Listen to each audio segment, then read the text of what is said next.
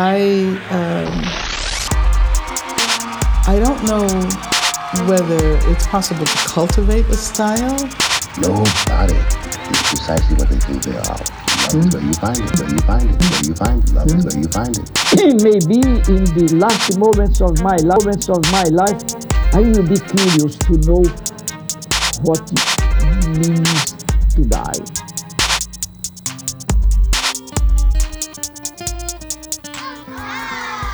Welcome to Folk Phenomenology.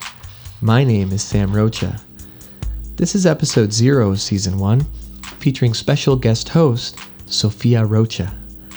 Today's episode was originally recorded on May 27th, 2021. Folk Phenomenology is sponsored by Wipf and Stock Publishers, who published my 2015 book, Folk Phenomenology Education, Study, and the Human Person. Also sponsoring Folk Phenomenology is Give Us This Day, daily prayer for today's Catholic, and the Institute for Christian Socialism, building a movement of the ecumenical Christian left.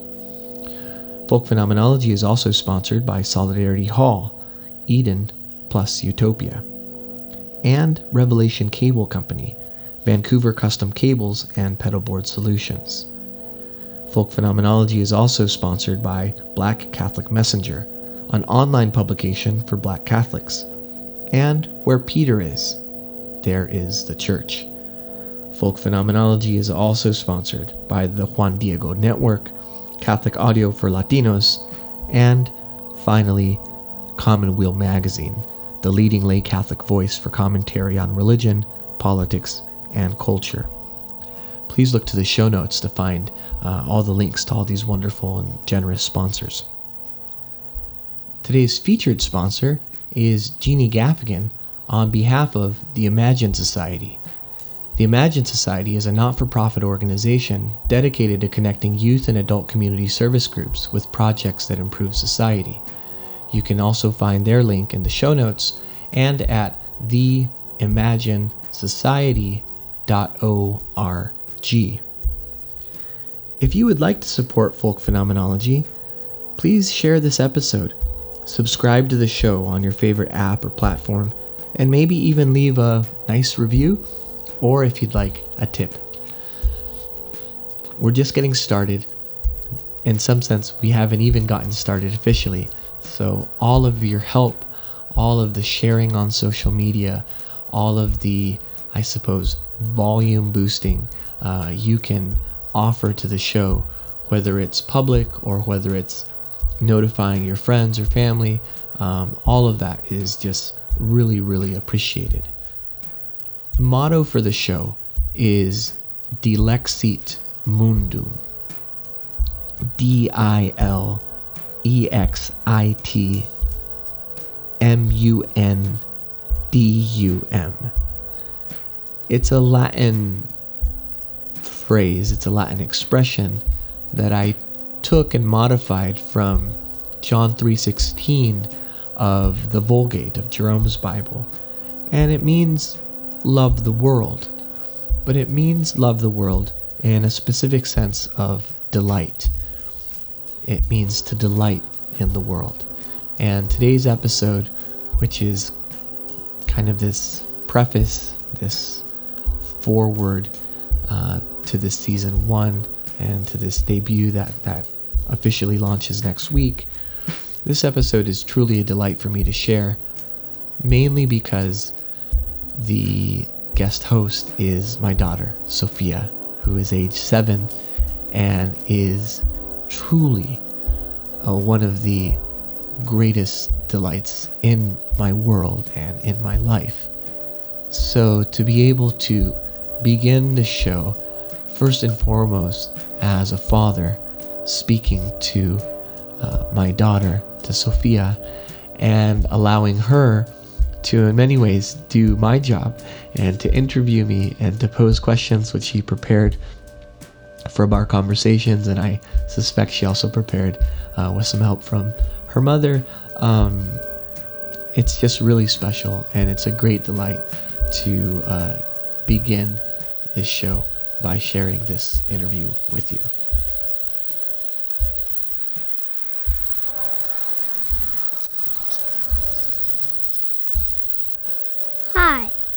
Sophia Rocha. Today I'm going to be interviewing my dad, Sam Rocha. Welcome to Folk Phenomenology. Thanks, Sophia. I have some questions I'm going to say to you. Okay, go ahead. What is folk phenomenology? Hmm. Well, it's a title for my new podcast. Is that what you mean? Yep. Anything else? Um, there's why are there field recordings? Why are there field recordings in my in my podcast? Um, in folk phenomenology. Oh, my podcast titled Folk Phenomenology. Yeah. I gotcha.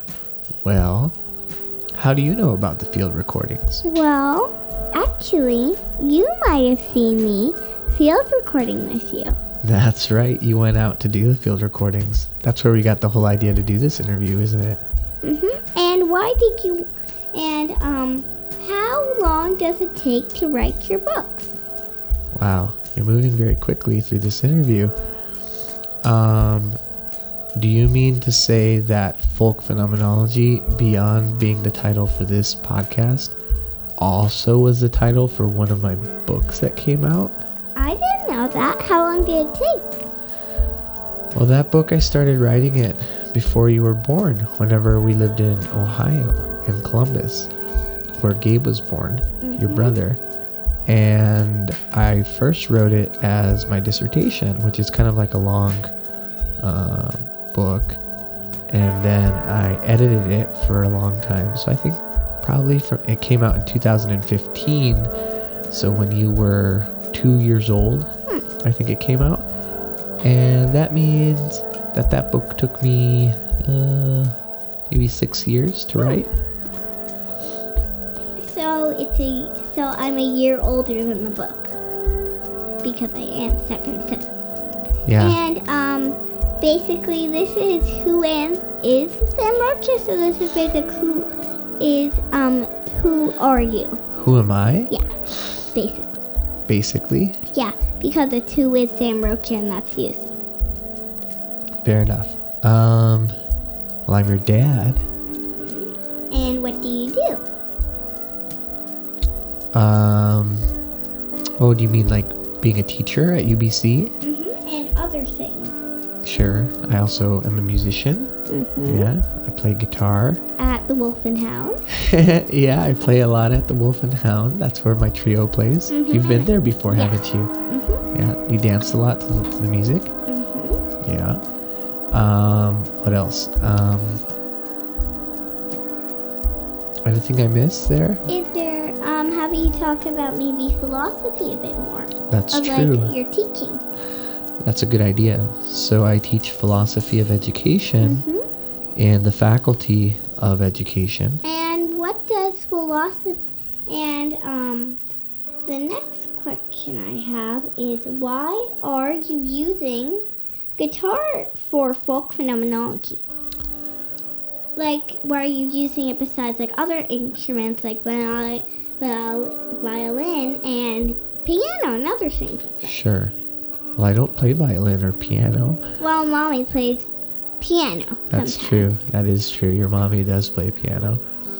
Um, well, I'm playing guitar mainly because that's the instrument that I love the most and that I've played for the longest time. And you know the most. and I definitely know the most about it and and I feel like so we're talking here and we're recording and whenever we're finished recording I will save this uh, these tracks of sound that we've recorded and I will listen to them and while I listen to them I'll play guitar and I'll try to kind of play guitar in a way where I express whatever I hear And what kind of you're and what we're all saying.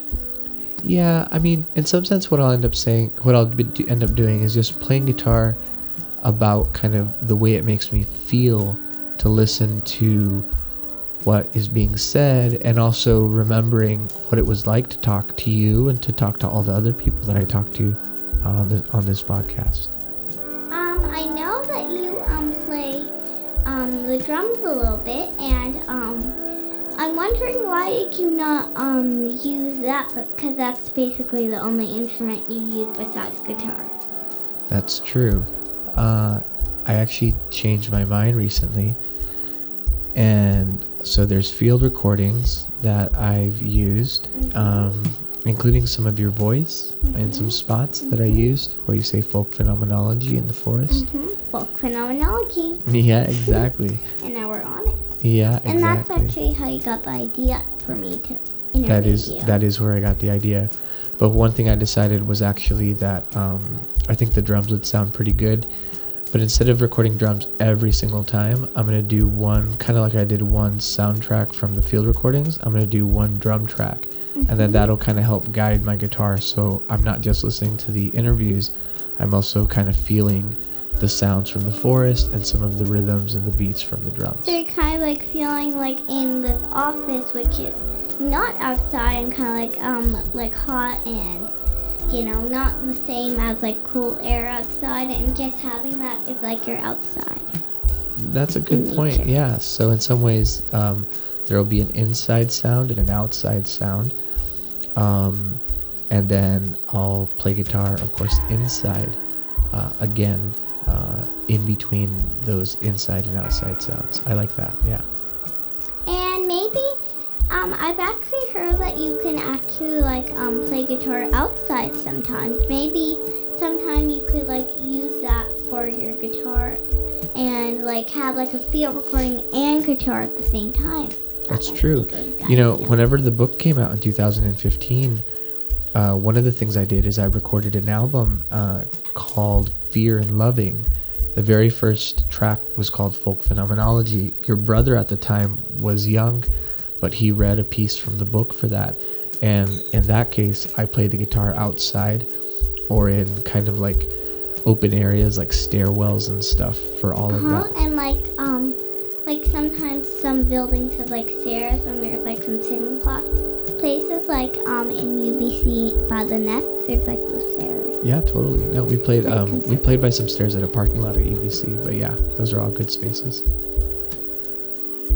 I remember that actually. Remember I went to like that big like place tent. I think of it or something.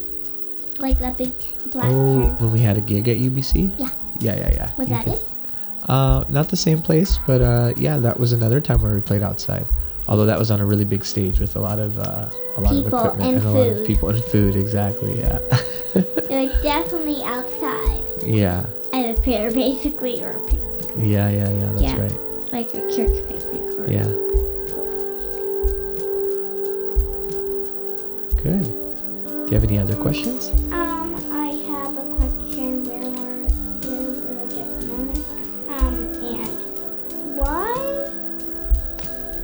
um, how many people are there usually in your classes? Oh, good question. Well, uh, I think the average usually is like 20. Sometimes I have small classes. like once in a while. 10 or no? Mhm, like 10 or 12. Uh, and then sometimes I've had some kind of big classes. Um, Like 40 or 40 or 50. yeah, there's a class I teach sometimes um, where I've taught it with like a 100 or just over a 100 students in it. And those are those are the biggest classes I teach. Some people though at UBC teach classes with like three and 500 people. Can you imagine that? Yeah, it's a lot. And how do you feel when people don't like your classes? Hmm. Well, I don't always find out, but whenever I do, I you read it in their course evaluation. At the end of the classes, they get to write kind of notes about what they liked what they didn't like. And, uh, I mean, if they're fair and if they say things that they didn't like, then I try to. Uh, kind of like make up for your mistakes and fix like like fix like if someone doesn't like what like one of your um drawings and they can kind of like fix that little part yeah, exactly. So yeah, if someone says like, you know, whenever you write words on the board, we can't read them because your handwriting is bad.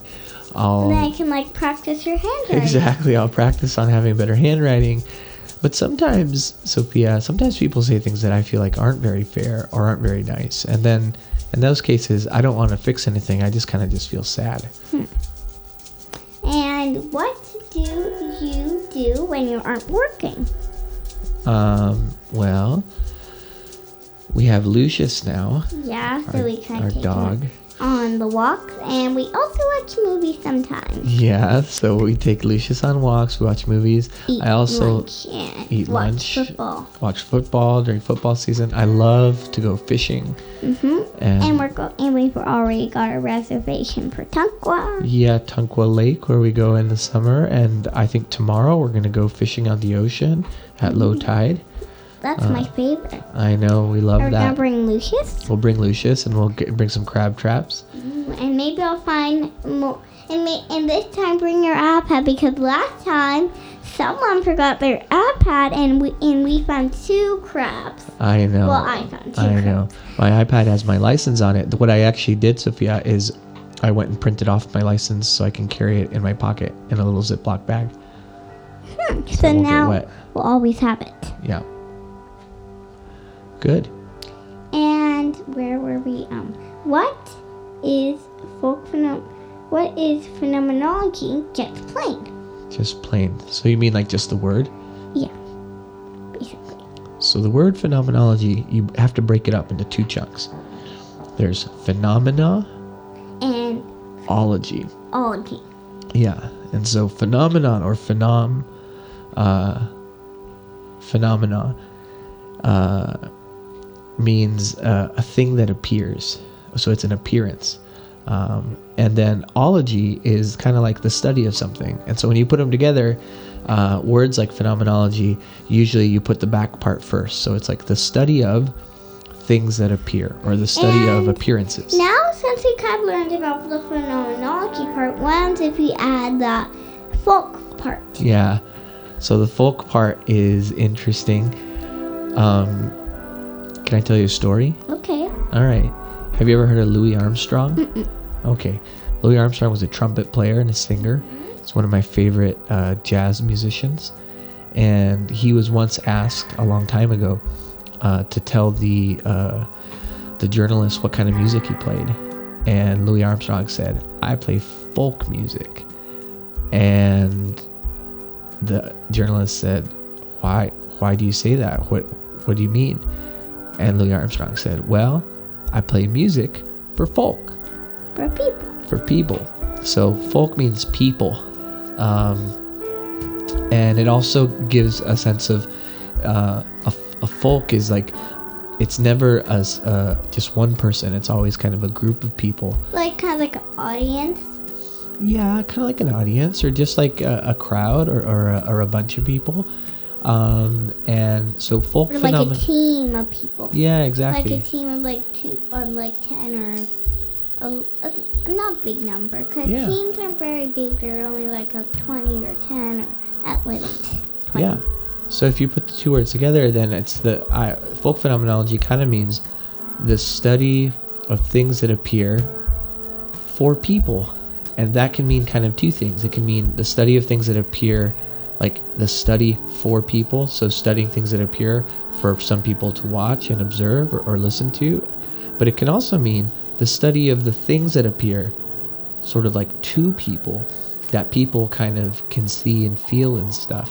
And so a lot of the podcast here is going to be talking to people about um, what they think about things. Mhm. And I just had a question that just came up. It was, um, what does phenomenology, folk phenomenology, phenomenology, well, folk phenomenology and um, phenomenology mean to you? Just plain, or any way, in Oh. any way, or all the ways you can tell.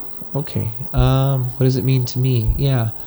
That's kind of a good question because sometimes when I talk about things, I talk about like what do the words say, and sometimes I talk about you know, um,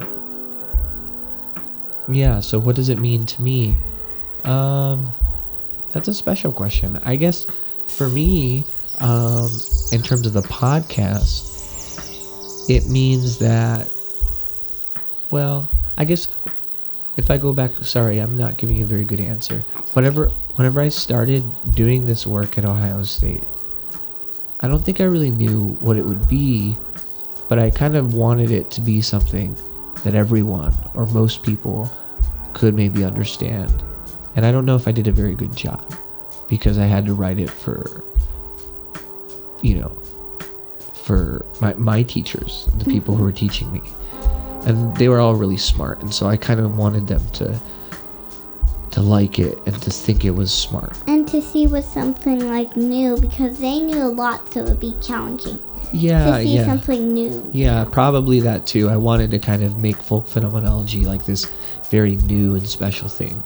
But now, you know, it's been a long time since that time, and even the book, I think, you know, when it came out, it was different. And so now doing the podcast, it's kind of like what that means to me is that maybe I can try and maybe I can do better at sharing this with more people and with lots of people. And uh, and in this case i'm not even going to write anything. I'm just going to talk the way we're talking now and then record and, play some music I had another question. Okay. Uh, basically based off of the last question. Um, so I'm just going down the question and saying what does it mean to you? Yeah. And what and the next question I probably said a long time ago is um what do field recordings mean to you? oh that's interesting so field recordings are recordings that you do in a field and the in the field we did our recordings in where it was in the forest Like a forest field, like um with moss and creatures and yeah and ferns and you know we have beautiful huge forests here um, Mhm. So, but what that means to me is kind of like what you said about the inside and the outside. Mhm. Um, I like to think of also folk phenomenology being about um, insides and outsides, and that includes indoors and outdoors. Um, and it also includes the inside of people, like their heart, and the outside, uh, like the the things they see. It could mean like the the, the sky and the, the stars, and it could also mean, you know, um, your tummy or something like that. So to me, the field recording gives a sense of the sky, and it gives a sense of being outside, and the sounds that come with that, and the feeling that it that it makes to your ears and, and to to your um, to how you feel when you hear those kinds of sounds. And what do your books mean to you? Like any of your books or all of them you could do. Whatever Yeah. you want. Well, they're things I make. So I like to make books. I like to make albums. I like to make music. Uh, And they have to be something that you like or else you shouldn't make them. Yeah, they have to be something you like. yeah, they have to be something I like, um, or they have to be about, things I like. Otherwise, you know, they're it's too much work to make it's something that you don't like. kind of like it's nothing that you really like.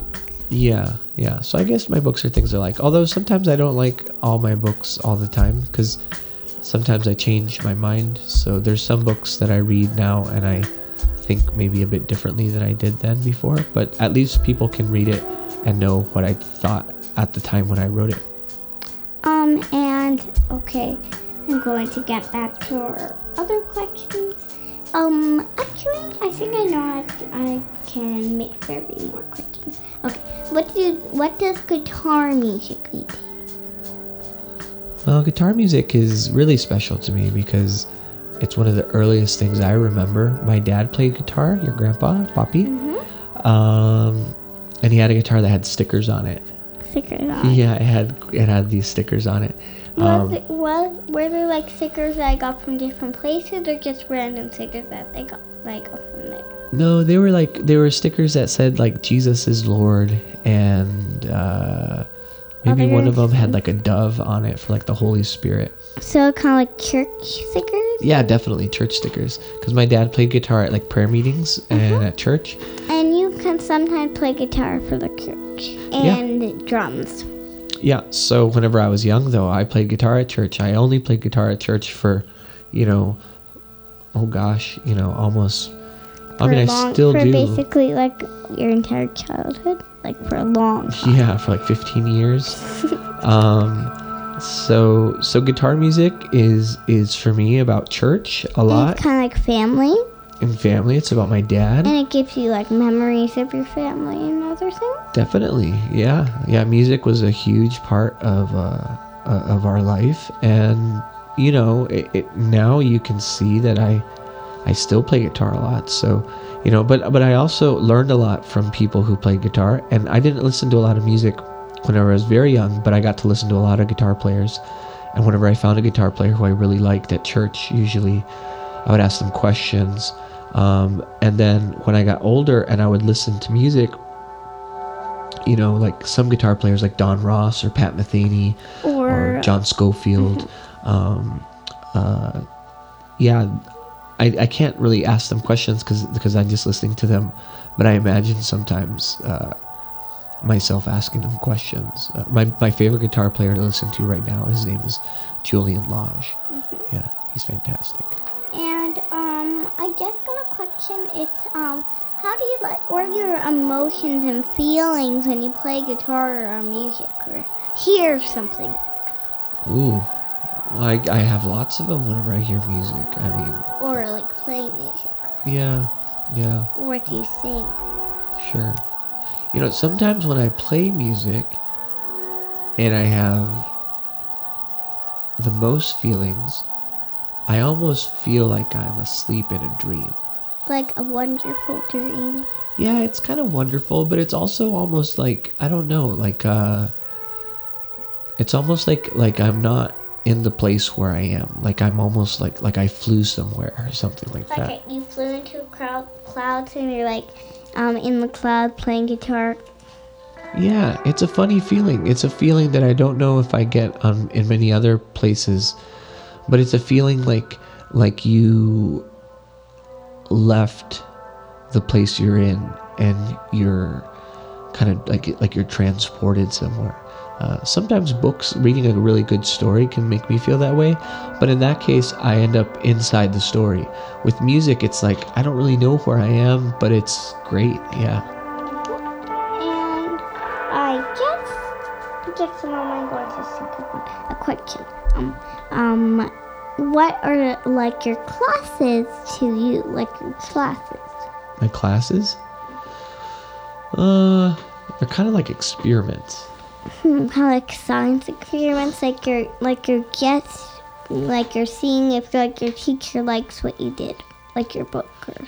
a lot of times i feel like i'm just trying to see if my students like what i do um, sometimes i'm trying to see if i like what i do um, sometimes if i give like a lecture or i talk about a book i try to talk about it in maybe a different way or try to read the book in a new way than i have before and sometimes they're books that i've read like maybe 9 or 10 or 12 or sometimes like 20 times and so that's always a challenge um, so yeah classes for me are kind of like experiments and that means sometimes they're exciting especially when there's surprises but then sometimes it also means sometimes they don't work And get some get back to our question. Okay.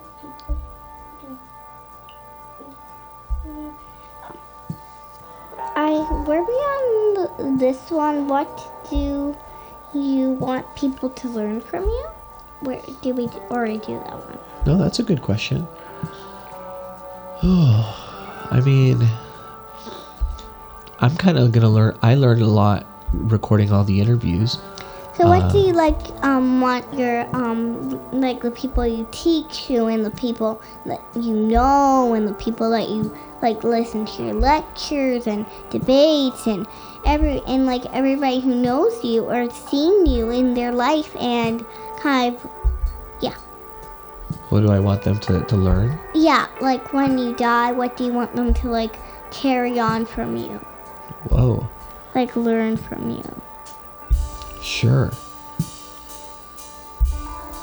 or Uh, when you're still alive. yeah yeah yeah no no kind of like um after when they will like carry on your you know in the things that they sh- that you should yeah kind of like Um, that's a hard question. I don't. I mean, I, I guess probably. You can get to a really easy one then maybe like another time you can like say that. Yeah, maybe. like I- maybe you can like put on facebook when you have it or something like that yeah, yeah. I probably have to think about that longer. I think I want the most of all people to learn uh, that that love is important. That's probably the most important thing. Okay, and um, what is philosophy? Ooh, philosophy. Well, interestingly, philosophy, the word, can be said to, to mean love of wisdom. It has uh, roots in, in the Greek language. Uh, so, loving wisdom is like, you know, being in love with learning new things in some ways. But I kind of think philosophy is not so much about l- wanting to learn new things, but it's more about kind of like you said about the asked me about the feelings I get when I play music. Mm-hmm. I mean, one way you could say is that philosophy is about the feelings you get whenever you think. Uh, so it's like about wonder. Uh, And kind of like your imagination. yeah, it's definitely about your imagination. Yeah, I think for sure it's about that. But I think it's about using your imagination or your imagination kind of using you to have feelings that are And like your brain showing you like different feelings that you have. yeah, yeah, your brain, your heart, your hand, And your soul. your soul yeah all of it all of it together and i think that like philosophy is is is is kind of about chasing after putting all those things kind of together for the same experience which is something like uh, like maybe what i talked about with music. The funny thing for me is that i i, I probably have that feeling and that experience more with music than i do with philosophy but i kind of chase after it there anyway too. And I also have um what is what is philosophy to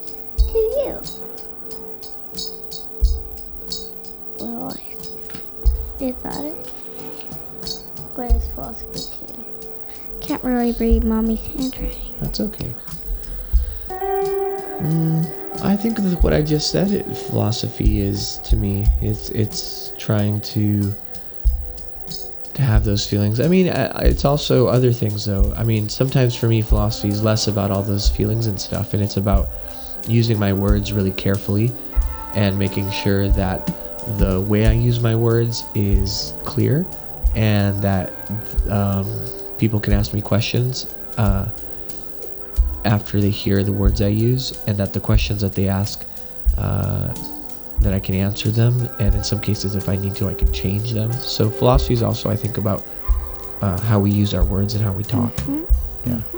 And I have one last question. Okay. It is um, one that I don't remember writing down. I think mommy recommended it. Okay. It is what?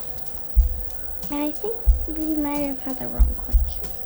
It said, "What is a good snack to eat while watching folk phenomenology A good snack to eat while listening to folk phenomenology or watching?" or watching, I guess. Okay.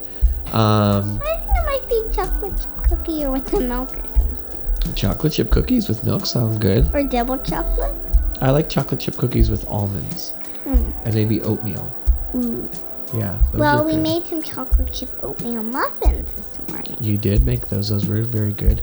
I I think probably maybe I would huh. So folk phenomenology is gonna have like music and stuff. Mhm. So I wouldn't have popcorn or chips because that'll be too loud in your ears and you won't be able to hear very well. So maybe uh, something that you can chew uh, Like- quietly. Like um a very like soft cookie. Like a yeah, soft yeah, cookie? soft cookie. That sounds good. Soft cookies. Or like uh those muffins were really soft and they didn't really That's crunch. true. Maybe some ice cream. Yeah, I could. But it needs to thaw for a bit because sometimes it can be really not crunchy. Sure, that makes sense. Mhm. And I think that's all the questions for today. Well, thank you for interviewing me, Sophia. Mhm. You're a great interviewer. Are there any things you want to say to the listeners of Folk Phenomenology? Well, I want to say have a happy weekend. Week.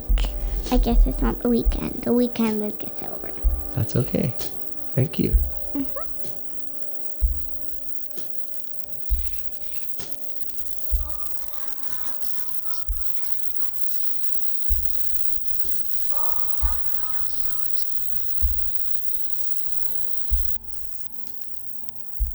Thank you for listening to this episode of Folk Phenomenology, Season 1.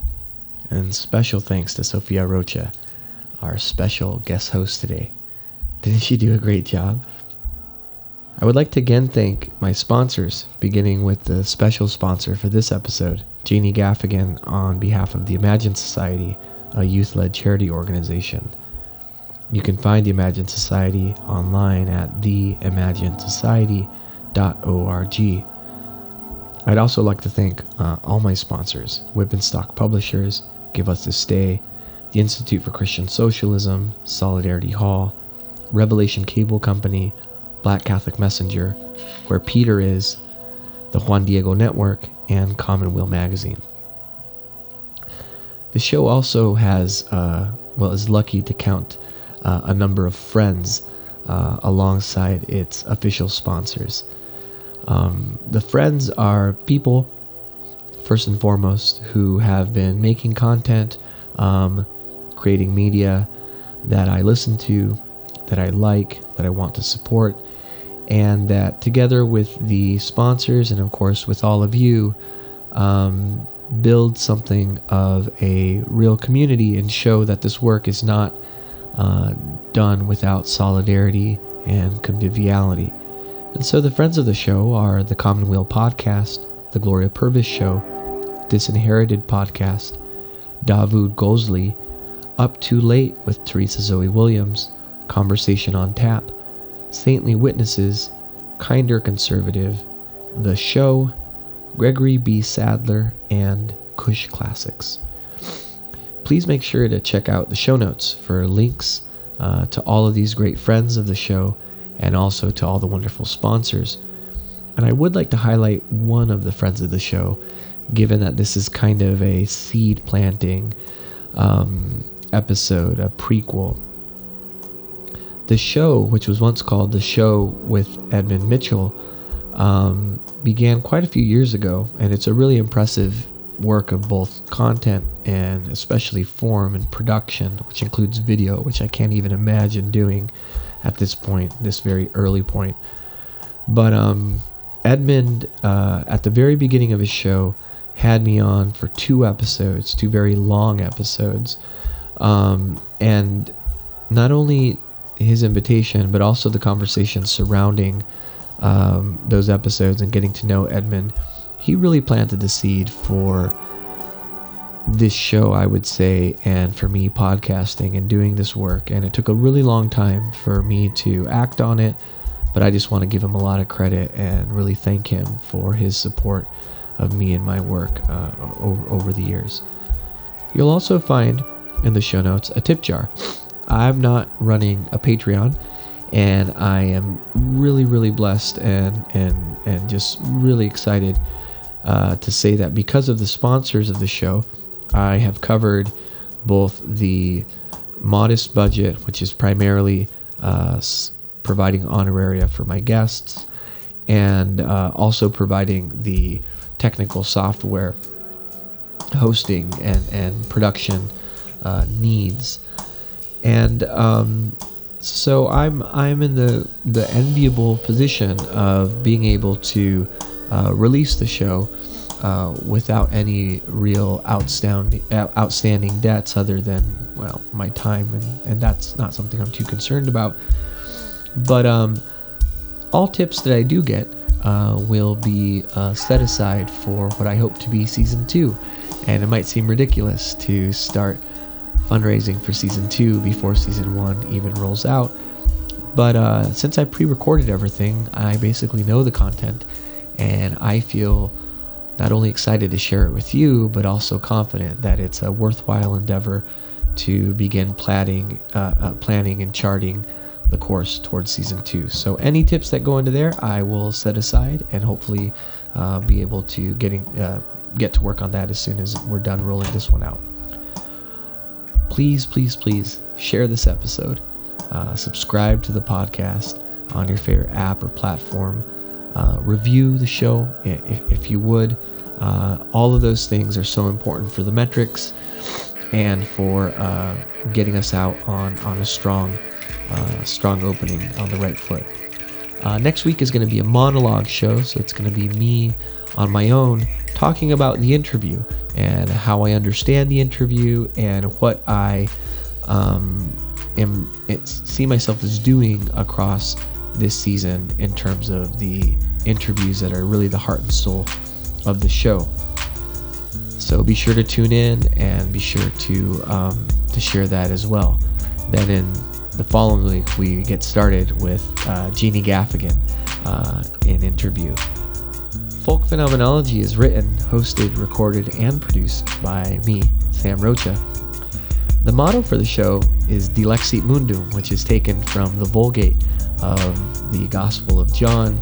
And Dilexit Mundum means love the world, but it means it in the sense of delect or delight. So it's a sense of love that's not just desire, but it's delight. And so, in that sense, I exhort and encourage all of you to go out and love the world. Dilexit Mundum.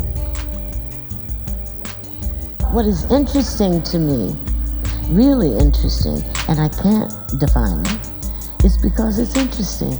I can't say exactly what it is, but it's the most interesting, I would say, word, concept, idea. My job is to somehow make them curious enough or persuade them by hook or crook to get more aware of themselves and where they came from and what they are into and what is already there, and just to bring it out. This is what compels me to compel them. And I will do it by whatever means necessary. Love mm-hmm. is where you find it. It's where you find it. It's where you find it. Love mm-hmm. is where you find it. And you don't know where you don't know where it will carry you. And it is a terrifying thing. Love. It is the only human possibility, but it's terrifying. Through the eyes of our ears, we see the beauty of hope. We see the beauty of pain. We see the beauty